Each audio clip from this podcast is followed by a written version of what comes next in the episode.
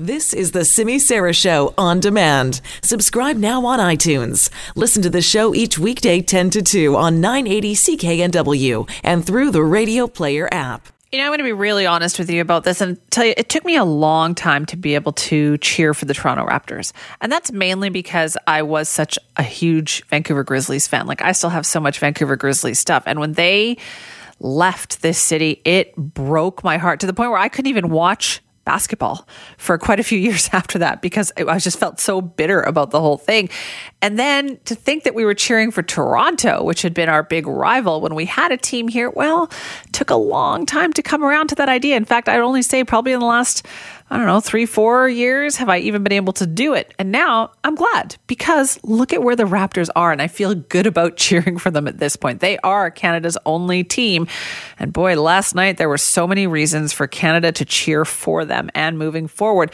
There was a 15 foot jump shot that Kawhi Leonard made at the buzzer last night that lifted the Toronto Raptors to just the most amazing 92 90 victory over the Philadelphia 76ers. And that shot, that win, took them to the Eastern Conference Finals for just the second time in franchise history. So, second time in 23 years of existence.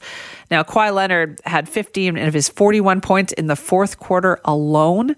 Got the ball right, just to set it up for you with four seconds left before launching that winning basket. And when they asked him about it, he says he tried to shoot the ball high up to get a better chance at making the shot.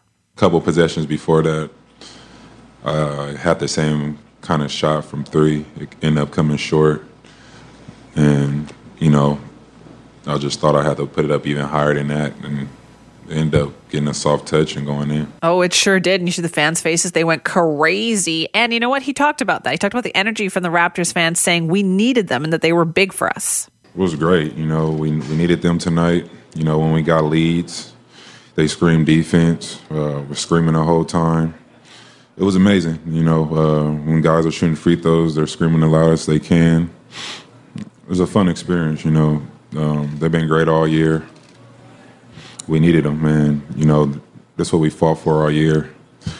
Is getting that game seven. Um, you know, at home, if we get to that point, and you know, tonight they were big for us. Honestly, that's like the most I've ever heard Kawhi Leonard say because he's usually a very, very quiet guy, but you could tell that really animated him.